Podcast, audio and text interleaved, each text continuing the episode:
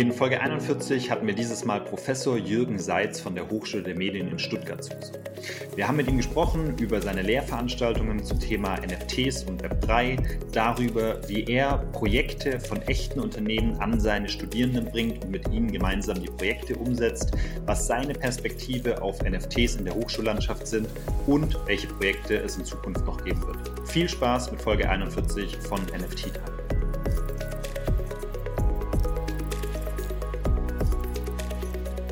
Servus und herzlich willkommen zu einer neuen Folge von NFT Time. Heute haben wir Professor Jürgen Seitz von der Hochschule der Medien zu Besuch. Ähm, wir sprechen mit Jürgen ein bisschen darüber, wie Web3 momentan in der Lehre funktioniert, was seine Inhalte sind, wie auch die Studierenden das Thema annehmen und was es da noch so zu beachten gibt, auch im Kontakt mit der Privatwirtschaft. Yes, herzlich willkommen auch von meiner Seite. Ähm, Jürgen, würdest du dich einfach gerne mal kurz vorstellen, ein bisschen was über deinen Werdegang sagen, deine Rolle in der Hochschule und so ein bisschen allgemein dein, dein Thema, dein, deine Expertise. Ja, super gerne. Also herzlich erstmal vielen Dank, dass ihr mich eingeladen habt. Ähm, habe euren Podcast ja ein bisschen verfolgt, hattet auch schon Studenten von mir äh, bei euch entsprechend. Insofern ähm, super gerne dabei. Ich bin Jürgen Seitz, ich bin Professor an der Hochschule der Medien in Stuttgart. Die Hochschule der Medien ist ähm, so ein bisschen ein Spielplatz für Medienschaffende, in allen Disziplinen. Das heißt, es war ursprünglich mal eine Printhochschule. Ähm, da ging es darum, Druckmaschinen zu bedienen und die hat sich dann halt weiterentwickelt in alle weiteren Medien. Das heißt, da wird äh, TV produziert, da wird Radio produziert und eben auch die neuen digitalen äh, Themen. Und bei den digitalen Themen ist mein äh, Hauptbereich digitale Geschäftsmodelle. Das heißt, ich beschäftige mich vor allem dafür, damit, wie kann man digitale Geschäftsmodelle aufbauen, was steckt dahinter und da ist natürlich naheliegend, dass das NFT-Thema für uns super spannend ist, weil es halt ähm, Kreation, also das Schaffen von Medien und das Wirtschaftliche unglaublich direkt zusammenbringt. Und deshalb beschäftige ich mich mit dem Thema im Rahmen von dieser Forschung. Ähm, mhm. Werdegang, mhm. ähm, ich komme aus, dem, aus dem Digitalbereich. Tatsächlich, ich habe zwar irgendwann mal Werbung studiert, bin aber direkt nach, dem, nach der Hochschule bei Microsoft eingestiegen, habe damals an der Hotmail-Einführung in Deutschland mitgewirkt, bin dann zu web.de gewechselt, ähm, damals noch ein Start-up, ähm, dann aufgekauft worden von der United Internet Gruppe und bis, bin dann dort immer weiter gewachsen, bis ich zuletzt äh, Geschäftsführer in, in, in einem Tochterunternehmen in der United Internet Dialog war. Und da habe ich dann irgendwann gesagt, okay, das Akademische reizt mich sehr. Ich habe ein Angebot von der Hochschule bekommen und da habe ich gesagt, ähm, das nehme ich jetzt an. Okay, super. Und war spannend. eine meiner heißt, besten Entscheidungen, ja. ja. Ja, ja, ja. Das heißt, du kommst auch wirklich aus diesem Bereich Marketing, Werbung, E-Commerce. Das sind so die Themengebiete, aus denen du herauskommst eigentlich. E-Commerce weniger, also wenn man den E-Commerce wirklich äh, mhm. Online-Verkauf ansieht, dann ist es äh, weniger mein Gebiet. Mein Gebiet sind tatsächlich die rein virtuellen Geschäftsmodelle. Also das waren im frühen Bereich, waren es die Dating-Plattformen, als die hochgekommen sind, ähm, ah, ja. oder dann die Social-Media-Plattformen. Das heißt, wir haben sehr stark virtuelle Produkte verkauft, digitale Produkte verkauft. Und das ja. ist mein Kerngebiet, weniger jetzt der ganz klassische E-Commerce, wo du was verkaufst. Mhm. E-Commerce-Verbindungen okay. habe ich stark aus dem Retail-Media-Bereich. Also ich weiß nicht, ob das euch ein äh, Begriff ist, aber es wird ja zunehmend, immer mehr Werbung wird ja direkt bei Retailern ausgegeben und das ja. ist natürlich wieder was, was uns da interessiert. Und das ist meine engste Verbindung äh, zum E-Commerce, weil ich da relativ viel ähm, sowohl in der, in der Forschung gemacht habe, als auch tatsächlich in, in, praktischer Beratung, wo ich zum Beispiel bei der Otto-Gruppe als Beirat da tätig war, als äh, die eher Retail Media aufgezogen haben. Aber ansonsten bin ich kein E-Commercer. Okay, spannend. Ähm, ja. dann, dann für mich so ein bisschen allgemein die Frage. Ne? Äh, wir, wir steigen ja gleich auch noch ein bisschen ein, was du da genau unterrichtest, was so die Themen sind und vor allem auch äh, dann eben mit Bezug auf NFTs und Web3. Mhm. Wenn man sich jetzt mal so die Hochschullandschaft generell anschaut, ähm, dann ist für mich da immer auch so ein bisschen die Frage, wie kommen denn diese neuen, innovativen Themen überhaupt in die Lehre rein? Also wie funktioniert dieser Prozess von, ne, jetzt nehmen wir mal ein Thema NFTs, das jetzt mhm. noch nicht wirklich alt ist, sondern ganz im Gegenteil noch wahnsinnig jung. Wie funktioniert das? Ist das was, wo du dann sagst, ähm, du gehst, äh, ich weiß nicht, äh, mit deinen Mitprofessorinnen, Professoren ins Gespräch und überlegst dir dieses Thema aufzunehmen? Entscheidest du das selber oder wie funktioniert das, dass du so ein mhm. Thema mit in den, ich sag mal, Lehrplan in Anführungsstrichen oder ins Kursangebot mit aufnimmst? Ja, ja da muss man so ein bisschen verstehen, äh, wie ist der Job eines Professors. Und ein Professor mhm. hat sehr, sehr viele Freiheiten. Das heißt, er hat die sogenannte Freiheit der Lehre. Und das heißt, der Professor kann selber Themen aufnehmen. Und das ist so einer der Gründe, warum ihr vielleicht auch in eurer Erfahrung so hattet, dass es Professoren gibt, die halt ihren alten Stiefel machen, die das immer wiederholen. Oder die mhm. sagen, hey, oder es muss gar nicht negativ sein, die einfach sagen, hey, diese Grundlagen muss jemand kennen. Und dann gibt es andere Professoren, die eher an den neuen Themen kratzen und die dann sagen, hey, ich möchte eigentlich mehr was Neues ausprobieren. Und das ja. ist nicht so, dass das zentral gesteuert wird und dass du zentral von der, von der Hochschule was vorgegeben wirst, sondern typischerweise entsteht es aus der Kompetenz der einzelnen Professoren.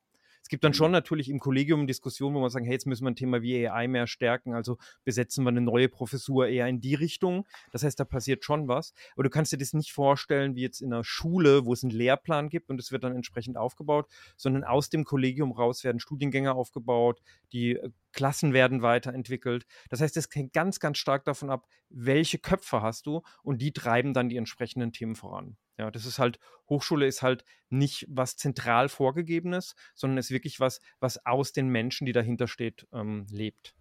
Bei uns ist in der Hochschule, ja. Okay, ist es dann allgemein Hochschulen oder auch Universitäten? Ah, oder gibt es da einen Unterschied? Du hast grundsätzlich ist es, ist es, ähm, ist es das Gleiche. Bei den mhm. Universitäten hast du halt nochmal einen höheren Forschungsanteil. Ja? So ein Hochschulprofessor an der Universität, der wird äh, sehr stark dann dran gemessen, wie viel Forschungsgeld bringt er rein. Das heißt, der muss natürlich seine Forschung immer sehr stark daran orientieren, was gibt es gerade für Forschungsprogramme, was ist an Interesse da. Und es kommt meistens gar nicht aus der Industrie, sondern sehr häufig öffentlich gefördert. Das heißt, er hat nochmal ein bisschen anderes Interesse und geht deswegen häufiger mehr an die Grundlagen ran, geht mehr an Sachen ran, die, sagen wir mal, forschungslastig sind. Der mhm. Fachhochschulprofessor hat da ein bisschen mehr eine andere Aufstellung. Der soll nämlich stärker an der Praxis dran sein, Applied Science, ja. Das heißt, da mhm. geht es mehr darum, was interessiert die Unternehmen, äh, was passiert da drauf und wir erkennen halt dann die Trends eher dadurch, dass wir halt relativ nah an den Unternehmen dran sind. Durch die Praktika, die unsere Studierenden machen, durch die Projekte, die wir mit Unternehmen machen, ähm, aber auch durch Beratungen, die äh, einzelne Kollegen dann machen, wo man sagt, hey, da habe ich was gesehen, da ist großes Interesse dran und das mhm. bringen wir jetzt mal entsprechend rein. Das heißt, grundsätzlich ist das Gleiche. Also grundsätzlich ist es so, es gibt nicht den von oben vorgegebenen Lehrplan, sondern die Hochschulen, äh, die entwickeln das, die Professoren entwickeln das und haben da sehr viel Freiheit. Die Inputfaktoren sind, glaube ich, ein bisschen andere, nämlich einmal eher das Wissenschaftliche, stark Wissenschaftliche ja. und das andere mehr an der Praxis, ja. Mhm. Da werden jetzt Kollegen, nur um das noch korrekt zu sagen, sagen, nee, das stimmt gar nicht, wir forschen auch ganz viel an, in, der, in den Fachhochschulen, das stimmt, aber halt wir versuchen immer sehr praxisnah zu sein, also immer den Transfer möglich zu machen, immer zu überlegen, welche Bedeutung hat es denn entsprechend in der Praxis. Mhm. Mhm. mhm. Okay, und die Adaption von dem Themengebiet, also vielleicht können wir da mal ein bisschen einsteigen. Ähm, äh, du hast jetzt mit aufgenommen in dein Kursangebot das Thema Thema NFTs Web 3 oder beziehungsweise wann, wann ist das passiert und was lehrst du da? Ja, also ich, ich lehre ja äh, Digital Business, das heißt digitale Geschäftsmodelle. Und das mhm. ist wirklich, wie kann ich ein entsprechendes digitales Geschäftsmodell aufbauen? Wie funktionieren eigentlich digitale Geschäftsmodelle? Also alles, was hinter den verschiedenen Elementen geht. Und da ist natürlich ganz logisch, dass nachdem wir die Web2-Welle hatten, die Plattformökonomie-Welle hatten, die auch immer noch ein großer Teil ist von dessen, was ich lehre, dass natürlich jetzt automatisch auch das, als das Thema als Web3 als Emerging-Thema hochkommt. Vor mhm. allem, weil ja bei unseren Studenten auch einige sind, die sind entrepreneurial, die wollen eben nicht nur bei großen Unternehmen unterwegs sein und gerade die interessieren sich dann natürlich für die neuen Sachen, wo sie auch Chancen sehen, wo sie sagen, hey, kann man da vielleicht eine Firma aufmachen, das ist was Neues, kann ich da eine Expertise aufbauen, die andere nicht haben. Und es ist dann ganz spannend, wenn man dann eben nicht nur das Klassische lehrt, sondern wenn man eben an die Grenzen rangeht und sagt, okay, schaut mal, das passiert gerade äh, im Web3-Bereich. Ja. Und wenn man dann den mhm. Web3-Bereich sich angeschaut hat, dann entsteht so ein Thema wie NFT, dann ist es für uns natürlich essentiell, dass wir das frühzeitig angehen, weil da kommt eben Medien und Wirtschaft zusammen, also eins zu eins. Ja. Das ist, wir okay. haben natürlich vor uns auch schon angeschaut, was ist Blockchain, äh, was sind Kryptowährungen, die verschiedenen Modelle gibt es, DAOs oder sowas. Aber die NFTs waren natürlich für eine Medienhochschule das Thema, wo man sagen muss, das passt natürlich wie die Faust aufs Auge. Mhm. Ja. Absolut. Mhm. Ähm, wie, wie sehr geht dir da die Technik rein dahinter? Das ähm, ist unterschiedlich. Also meine Leute sind jetzt vor allem ähm, BWL-lastig, ja. Ähm, wir haben ja durch das Bachelor-Master heute nicht mehr so eine homogene Studierendenschaft, weil die aus allen möglichen Richtungen reingehen können. Das hat Vor- und Nachteile. Das Schöne ist, du hast eine schöne breite Gruppe. Das heißt, du hast immer ein paar, die auch einen technischen Background haben, die dann in deinen Master reinkommen und umgekehrt. Der Nachteil ist so ein bisschen, du musst halt auch alle schnell auf den gleichen Stand bringen. Ähm, mhm. Aber grundsätzlich interessiert uns das Technische weniger als tatsächlich die Geschäftsmodelle dahinter. Also tatsächlich zu sagen, hey, wie, was, wie macht man da jetzt eigentlich ein seriöses Geschäft drauf? Was sind denn Potenziale in den Geschäften? Was sind denn die größten Märkte? Oder was sind eben kleinere Märkte, die man sich anschauen kann, ja. Hm. Ich erzähle erzähl immer gerne die, die Geschichte, nur, nur das als Beispiel zu machen, wenn, wenn man Studenten fragt, so, ja, wie ist denn Amazon entstanden? Ja, dann kommt grundsätzlich die Geschichte, hey, ähm, das war ein Buchhändler, der wollte das digital bringen und ist dann damit reich geworden ein mhm. Blick in die äh, Biografie zeigt, mm, war ein Investmentbanker, mhm. hat genau analysiert, was ist das beste Produkt für den ersten E-Commerce und ist deswegen in die Bücher reingegangen, weil er gesagt hat, okay, äh, das ist ein Katalog, diesen Katalog, da, da spielt E-Commerce die größte Chance raus, damit kann ich entsprechend das Ganze voranbringen. Und das sind dann immer so Aha-Momente, wo die merken, okay, ich muss ein tragfähiges Geschäftsmodell haben, sonst fliegt das nicht, was ich da entsprechend mache. Mhm. Und ah, so, du lehrst diesen Kurs seit oder seit wann vermittelst du diese Inhalte zu NFTs und Web3? Wann hat das angefangen? Es hat so vor anderthalb Jahren angefangen. Also die Web3-Sachen waren natürlich schon wesentlich früher.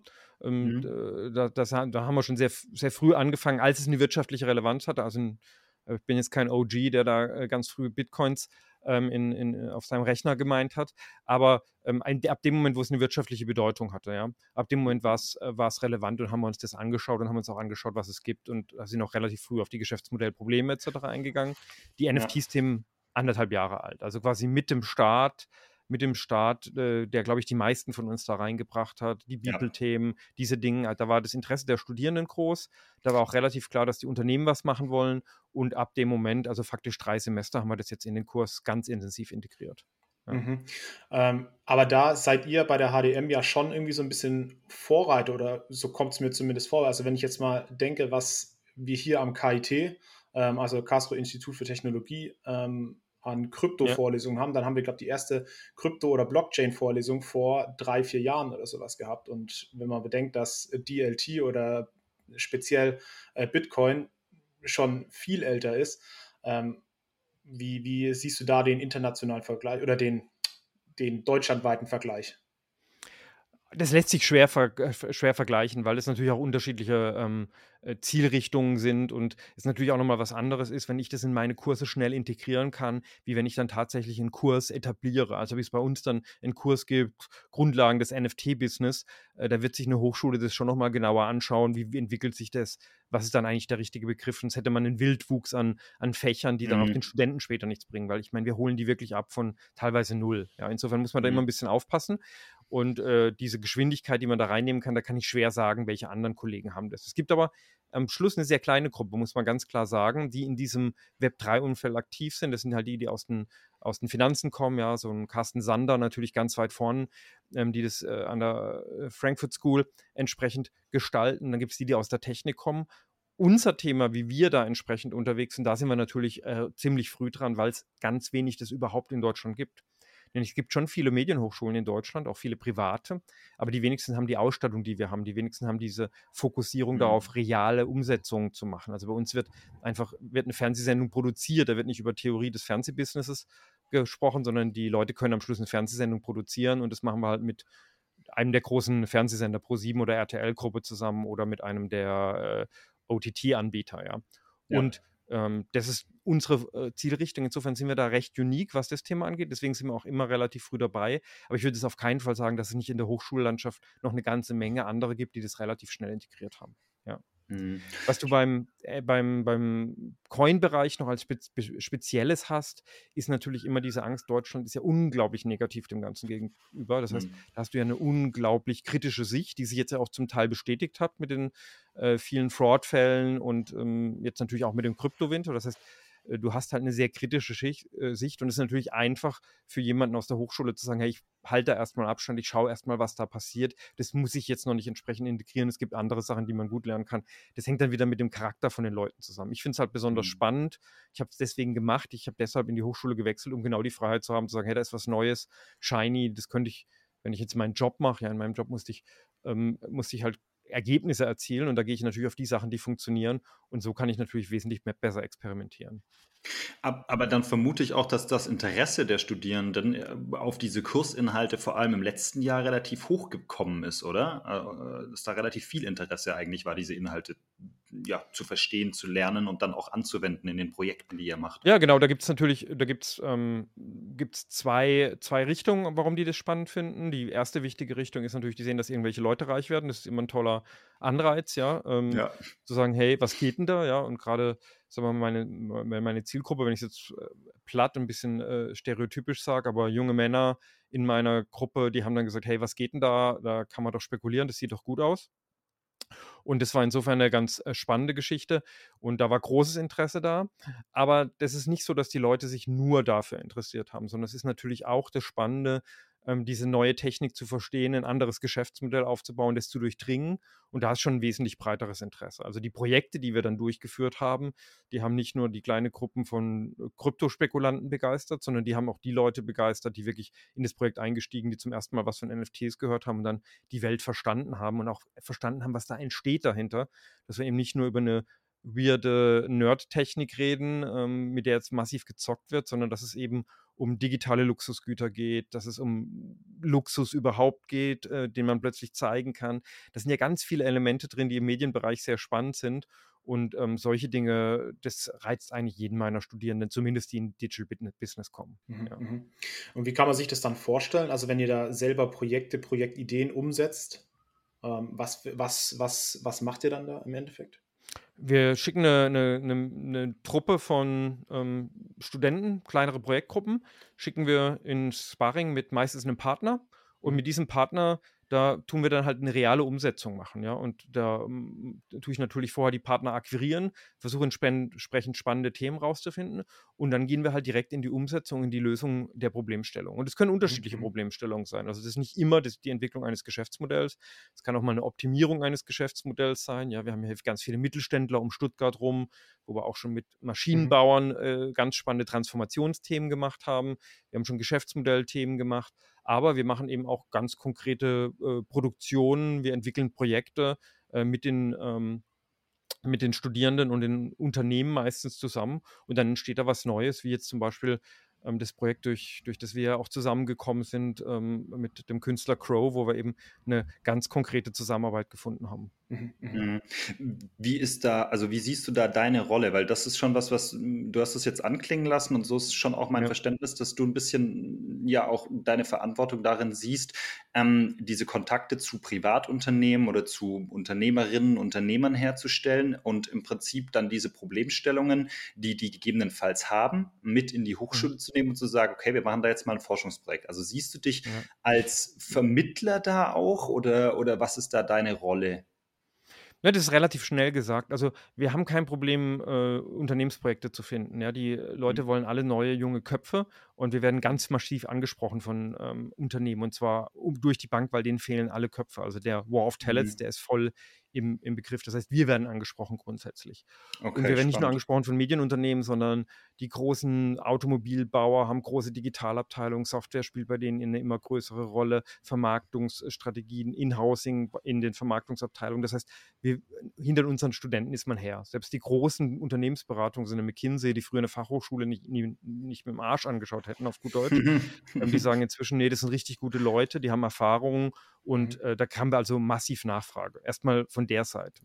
Meine Aufgabe ist dann eher, die spannenden Projekte zu identifizieren. Dass das eben nicht nur das 20. Social Media Projekt ist, wo optimieren wir mal unseren Social Media Account und, und holen mal was raus und, und zeigen uns mal, wie das geht, weil da haben wir selber gerade keine Zeit dafür, sondern dass das Projekte sind, die wirklich auf dem Level spielen, wo ich meine Studenten hinbringen will. Nämlich aufs, aufs Management-Level, aufs kritische Denken, auf eine, eine bessere Geschäftsidee zu haben, um dann eben zu sagen, okay, ich steige nicht irgendwo als Social Media Manager ein, wo ich manchmal gar keine, kein, kein Studium dafür bräuchte, sondern ich steige eben äh, auf was ein, wo es wirklich um Business geht, wo es wirklich darum geht, was ich, dass ich was voranbringen kann. Mhm. Das heißt nicht, dass der mhm. Social Media Manager, dass es keine tolle Karriere ist, da kann man ganz viel leisten. Wir haben auch viele bei uns, die werden Influencer, die verdienen teilweise mehr Geld, aber meine mhm. Rolle ist natürlich Geschäftsmodell, Geschäftsmodell, Geschäftsmodell.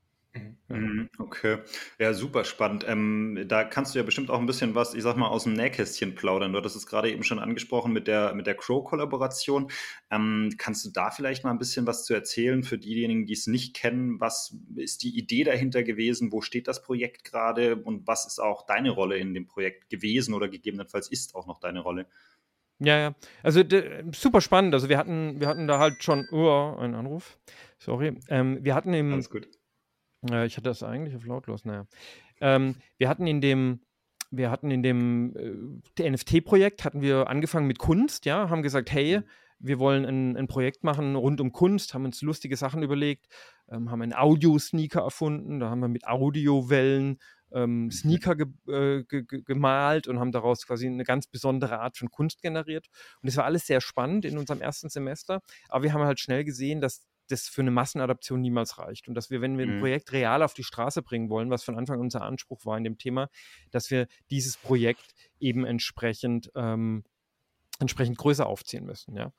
Und dann hat, da hat uns dann der Zufall geholfen, dass ähm, wir eben ähm, angesprochen worden sind wegen einer, wegen einer Kooperation ähm, mit dem Unternehmen Timeless. Äh, mhm. Timeless, das ist ein, ein, ein, sehr spannendes Unternehmen, die fraktionalisieren äh, physische Güter. Und die haben gesagt, hey, wir wollen, wir wollen äh, da was Innovatives machen, wir wollen etwas in dem NFT-Bereich machen. Und übrigens, wir haben auch entsprechend schon eine Idee. Und die Idee war dann erstmal ein physisches Kunstwerk von Crow zu fraktionalisieren.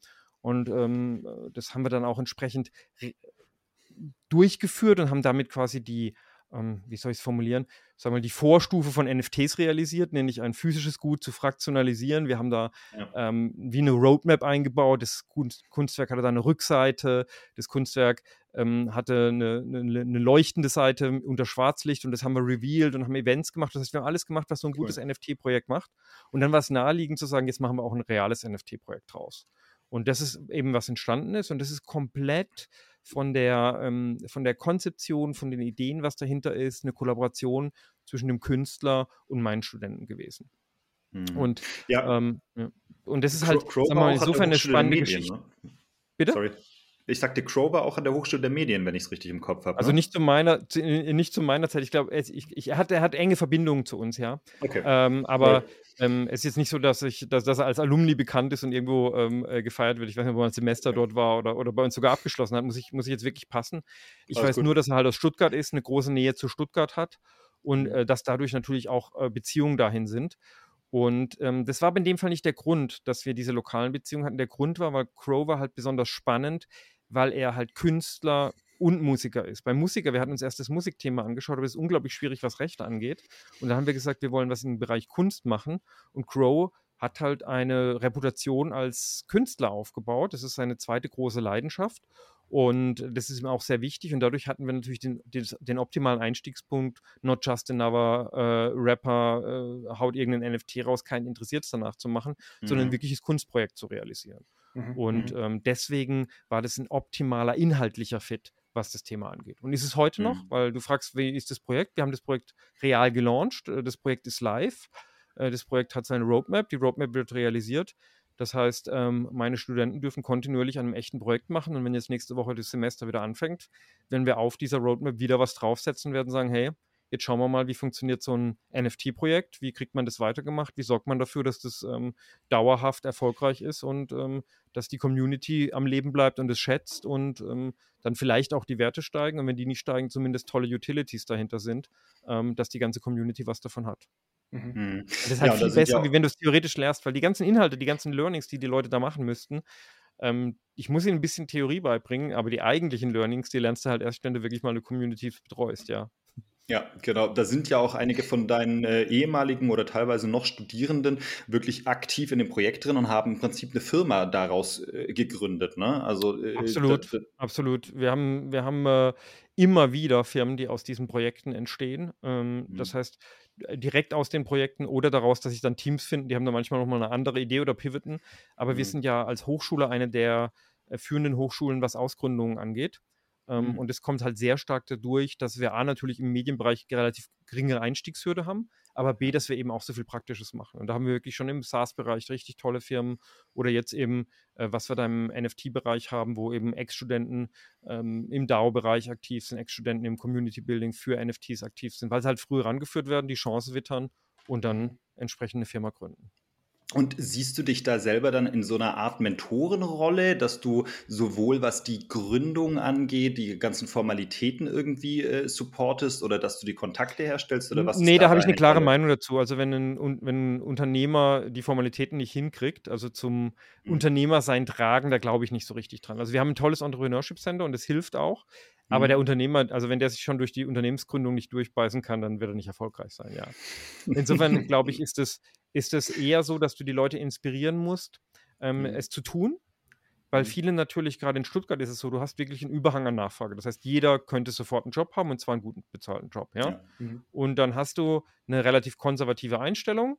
Ähm, will jetzt gar nichts über, über, über, über Stuttgart sagen, aber es ist natürlich schon gern gesehen, wenn du bei einem der etablierten Unternehmen die entsprechenden Job holst. Ja? Das heißt, wenn du, mhm. wenn du da reingehst und ähm, ehrlich gesagt auch unter den Studenten. Ja, sorry, sorry, sorry. Ah, das ist da weg.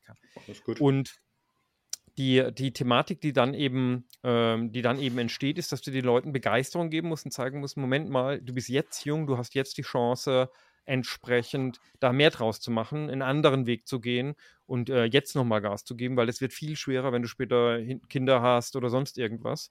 Mhm. Und ähm, deswegen ist das mein Hauptthema, dass ich die Leute inspiriere, dass ich ihnen Wege aufzeige, dass ich ihnen das Wirtschaftliche äh, näher bringe und ihnen zeige, es gibt nicht nur den Weg mit dem Job. Am Schluss mhm. muss der Entrepreneur selber die Lust haben. Also ähm, muss der mit ein bisschen Hilfe, muss der dann selber springen. Und ich habe dann, ich bin immer wieder Mentor von solchen Exist-Programmen, wenn die dann auch ihre Förderungen kriegen oder so. Aber ich kann, kann euch sagen, es hängt immer an den, an den handelnden Personen. Mhm. Die mhm. Personen sind die, die entscheidend sind. Ja. Ja, aber ich glaube, da können wir, da gibt es ja einige Erfolge auf jeden Fall aktuell, die aus dem Umfeld der HDM entstanden sind. Ja, absolut, absolut. Wir haben, wir haben Unternehmen, die im Multimillionenbereich äh, Bewertungen haben, weil sie im SaaS-Bereich sind. Äh, eine FileStage war eine meiner ersten Studententeams, die ich in, im, im SaaS-Bereich betreut habe, die inzwischen weltweit ähm, Freigabeprozesse handeln. Ganz nischiges Thema, das du nur rausfindest, wenn du überhaupt in dem Bereich äh, bist. Wenn du sagst, okay, ah, Medienfile-Freigabe ist ein Riesenproblem, da muss ich entsprechend rein. Haben sie mhm. gefunden, mit einer Software gelöst und äh, fantastische Erfolgsstory aus, aus der HDM heraus. Ähm, aber eben auch jetzt, was da im Web3-Bereich da gerade passiert, ja, mit den äh, Twire-Jungs zum Beispiel. Hoch in, innovatives Konzept, in dieses sehr volative Umfeld reinzugehen, zu sagen, ja, ich stelle jetzt nicht gleich x Leute an und baue just another agency, aber ich versuche wirklich die besten Köpfe über so einen Web3-Ansatz selber zusammenzubringen. Und das finde ich einfach hochspannend, auch für mich zum Lernen, weil es halt in dieses volatile Umfeld so, so gut passt, weil man halt schnell Projekte zusammenkriegt, weil man Dinge realisieren kann, die man wahrscheinlich in einer ganz klassischen Agentur niemals realisieren könnte. Und da lerne ich halt auch immer. Und das ist das, was mich vor allem interessiert. Das heißt, ich bin da auch ziemlich mhm. egoistisch. Mir geht es darum, ich will halt an den, an den Sachen dran sein. Ich will mich mit den Sachen beschäftigen. Ähm, und deswegen bin ich da unterwegs. Ähm, siehst du dann auch eine, eine, steigende Relevanz in der Zukunft für diese Themen? Also für, speziell fürs Thema NFT, Web3, ähm, dass du das weiterhin in dein, äh, in dein Kursprogramm aufnimmst? Oder ist es so, okay, jetzt ist es gerade halt so de, der Nabel der Zeit? Ähm ja gut, der Nabel der Zeit ist es ja nicht mehr. Wir sind ja, also die, das Sentiment ist eine Katastrophe, mhm. das Handelsvolumen ist nicht mehr existent. Äh, das heißt, wir haben ja den, den ersten Hype haben wir hinter uns. Aber da bin mhm. ich immer gelassen, weil äh, das habe ich äh, in der Web 1-Welle erlebt, das habe ich in der Web 2-Welle erlebt. Das hat man ja immer wieder, dass man eben diese Abfall, diesen Abfall hat. Und wenn man ehrlich ist, war es natürlich auch eine, eine ziemliche Luftnummer, was da gemacht worden ist, mit, mit übertriebenen Roadmaps, mit ähm, Dingen, die äh, versprochen worden sind, die einfach nicht relevant sind, mit extrem geringen Reichweiten. Also da hat mich viel von dem, was ich da gesehen habe, tatsächlich an die Web 1-Welle äh, erinnert, in der ich schon voll geritten bin, wo es quasi wo es halt wirklich äh, kaum Nutzer gab, aber man unglaubliche Bewertungen gekriegt hat und das hatte man jetzt auch. Aber das ändert ja nichts daran, dass diese Technologie, dass, äh, das, was hinter dem Web 3 steht, dass diese Technologie kommen wird. Und mhm. meine Aufgabe ist darin, die Geschäftsmodelle zu finden mhm. und die äh, Geschäftsmodelle dahinter zu machen und die Relevanz zu finden. Wie groß wird das Ganze, ja? Und da wage ich jetzt noch nicht zu sagen, äh, was da das Stärkste ist. Aber es gibt jetzt wenig Indikatoren, dass eine Technologie wie NFT nicht einen signifikanten Mehrwert hat. Und die Adaption ist ja auch schon relativ groß, wenn man sich jetzt überlegt, was gerade eine Instagram macht, was in den verschiedenen Bereichen passiert. Das heißt, ich äh, bin mir da ziemlich sicher, dass da was geht. Aber genau diese Bewertung ist ja unser Thema. Mhm. Und wie siehst du da die, ähm, die Position oder die Aufgabe ähm, der Universitäten und Fachhochschulen? Also wie, wie, wie zu welchem ja. Teil wirken da die Universitäten und Hochschulen mit, dass da eine Massenadaption stattfinden kann? Ich glaube, wir sind nicht die, die die Massenadaption stattfinden lassen. Wir sind die, die ähm, die Leute ausbilden, die die Sachen bauen. Also mein, mein, mein, mir ist immer am wichtigsten, und ich glaube, das ist an der Hochschule, wir haben unseren Slogan Studieren, Wissen, Machen, ähm, dass wir Leute haben, die die Dinge bauen können und die real was machen können. Ja, das ist ja wie mit Medien. Man sagt immer, oh, ist zu viel Medienkonsum schlecht oder nicht? Oder wie sollten Kinder mit Medien umgehen? Und da sage ich immer, das Wichtigste für mich ist, dass ich ein Medienmacher, dass mein Sohn ein Medienmacher wird und nicht nur ein Medienkonsument, ja, dass man entsprechend kreiert, dass man baut, dass wir in Deutschland das, was wir im Industriebereich machen, eben auch in dem Digitalbereich machen, ja, dass wir Services bauen, dass wir die Welt ähm, tatsächlich mit äh, tollen Produkten da versorgen und eben nicht nur die Konsumenten von amerikanischen und vielleicht später mal asiatischen Produkten entsprechend sind, die da digital unterwegs sind. Und das ist unsere Aufgabe. Und die gesamte äh, Hochschullandschaft muss dafür sorgen, dass wir solche Geschäftsmodelle entsprechend aufbauen, dass wir entsprechend im KI-Bereich stark sind. Da sind natürlich die Unis stark gefragt, was das Thema, ähm, was das Thema grundlegende Ausbildung ist. Wir sind im KI-Bereich stark gefragt, was das Thema ähm, was das Thema Anwendung von KI angeht, KI-Use-Cases. Ähm, und das Gleiche ist im Kryptobereich auch, wo grundlegende Techniker ausgebildet werden müssen, die das einfach können. Gleichzeitig müssen wir aber eben ausbilden, wie baust du ein entsprechendes Geschäftsmodell ein oder wie baust du es in dein Modell ein. Ja? Wie sorgst du dafür, dass vielleicht ein digitales Produkt und ein physisches Produkt zusammenwachsen? Mhm. Das ja. ist unpopulär, ähm, nur als Beispiel, es ist unpopulär, aber ich glaube ganz fest, dass die erfolgreichsten Projekte über die nächsten Jahre die sein werden, wo eine größere Firma dahinter steht oder auch eine, eine Start-up-Firma, aber eine Firma, eine richtig große Organisation, die so ein Web3-Projekt so richtig voranbringen kann weil die ganzen äh, passionate small projects, diese Stamina zu haben und das, was da alles kommt, nämlich, dass du die NFTs dann in x Plattformen einsetzen müssen, das ist ein riesen Investitionsvolumen und deswegen glaube ich an sowas wie eine, wie eine Nike oder äh, wie eine Adidas, dass die eben das schaffen, die Projekte auf das Level zu bringen und neue Produktkategorien zu erfinden, die zum Beispiel virtuell und real verwendet werden können. Mhm. Ja, mega, mega spannend. Ähm, wie, wie siehst du, oder beziehungsweise was für Projekte treibt ihr denn voran äh, in der Zukunft? Kannst du da irgendwas teasern? Also du hattest ja vorhin schon gesagt, dass, ähm, dass ihr weiterhin an Roadmaps und so weiter arbeiten wollt, ähm, im nächsten Semester auch. Gibt es ja. da irgendwie weitere Projekte, die schon so in der Pipeline sind, die du teasern darfst oder, oder teasern äh, kannst? Äh, ich, also ich kann, ich kann dir sagen, welche Richtung wir uns anschauen. Also wir mhm. schauen uns auf jeden Fall ähm, weiter die Richtung an, wo es darum geht, physisches und ähm, virtuelles zusammenzubringen. Also zu sagen, hey, ich, hab, ich, ich kaufe mir eben nicht nur physische Güter, sondern ich kaufe mir physische und reale Güter. Ja? Und da werden wir wieder was in Richtung Reichweite mhm. machen. Da werden wir wieder was mit einem Unternehmen oder einem Star zusammen machen, der entsprechend auch eine Reichweite hat, weil äh, ich glaube nur an Massenadaption, die am Ende sich durchsetzt. Ja, wenn man nur in der äh, relativ kleinen Kryptosumme ähm, rumschwimmt und vor allem jetzt, wo die Begeisterung auch ein bisschen nachgelassen hat, dann wird es kein spannendes Thema sein. Das heißt, da werden wir auf jeden Fall weitermachen. Mhm. Und was mich persönlich noch sehr stark interessiert, wo ich auch versuche jetzt Forschung voranzubringen, ist eben die ganzen weiteren ähm, äh, Use Cases von NFTs. Also die wirklich komplett jenseits von dem sind, was wir im Moment mit Kunst und äh, Collectibles und äh, Domains und was, was wir alles nutzen. Also muss man ja nur mal auf OpenSea gehen, dann kann man sich die Kategorien anschauen. Aber jenseits davon, Ticketing, ultra spannend. Ja. ja. Ähm, das Ticketing-Thema ist super schwierig zu knacken, ja, weil es äh, wenigen Playern gehört, weil die äh, Anbieter da auch dazugehören. Aber allein die, die Use Cases, die daraus entstehen können, sind natürlich super spannend. Und das ist heute ja schon ein Haupt-Use Case, den man hat, äh, dass das Eintritt für irgendwelche Spezialevents oder so entstehen. Ja. ist. Das ganze ja. Thema Community Building, unglaublich wichtig, ähm, weil es so viele Unternehmen vorangebracht hat und welchen Effekt kann NFT in diesem Community-Building-Thema haben. Das sind die Themen, die mich interessieren. Das heißt, ich versuche in dem Thema selbst auch wieder die Grenzen zu finden, dass wir nicht einfach nur etwas realisieren, was schon realisiert worden ist da draußen. Ist dann auch das Thema Music-NFTs für euch relevant? Also, du hast es ja vorhin gesagt, mit diesem Sneaker, was ihr euch mit äh, ja. Audiowellen zusammengebaut ja. habt und sowas. Aber das Thema Musik-NFTs oder ja. so allgemein ja, wir, wir schauen es uns immer wieder an, wir schauen es uns immer wieder an. Wir sind da sogar mit im Austausch mit anderen Hochschulen, ja. Wer da, wer da ja durchaus auch Interesse hat, sind die, die Jungs aus Mannheim, die Pop-Akademie, mhm. die natürlich auch das ihren Leuten beibringen will, äh, neuen Künstlern, was geht da. Und, und da bin ich in regelmäßigem Austausch darüber. Das Problem bei Musik ist, dass es halt sehr schnell zu einer Rechtsvorlesung wird, ja. Mhm. Weil man eben mhm. diese ganzen Rechtselemente hat, die dort, äh, die Rechtepakete, die verschiedenen Rechte, die bei verschiedenen Leuten liegen. Das heißt, wenn du so ein Projekt hast, das nur ein Semester geht, vielleicht zwei Semester, kannst du vielleicht mal über zwei Semester machen, dann willst du nicht 80, 90 Prozent ähm, mit rechtlichen Rahmenbedingungen von Urheberrecht oder ähnlichem beschäftigen, mhm. ähm, weil dann wäre es eine Rechtsvorlesung. Und ich muss ja das Geschäftsmodell äh, beibringen. Das heißt, das würde vorbeigehen an dem, was ich eigentlich entsprechend möchte. Also das ist so ein bisschen traurig, weil ich es super spannend finde, weil es auch voll zu uns passen würde, weil wir haben Musikbegeisterte bei uns, wir haben ja. ein eigenes Tonstudio, ähm, wir, wir haben uns das intensiv angeschaut. aber wirklich der Musikbereich ist rechtlich unglaublich ähm, schwierig zu knacken. Mhm, mh. Okay, ja, mega interessant. Es wird einer knacken, also ich glaube auch dran, aber ich, äh, ich denke nicht, dass es was ist, was, von, was, was geeignet ist für ein Hochschulprojekt. Mhm. Ja.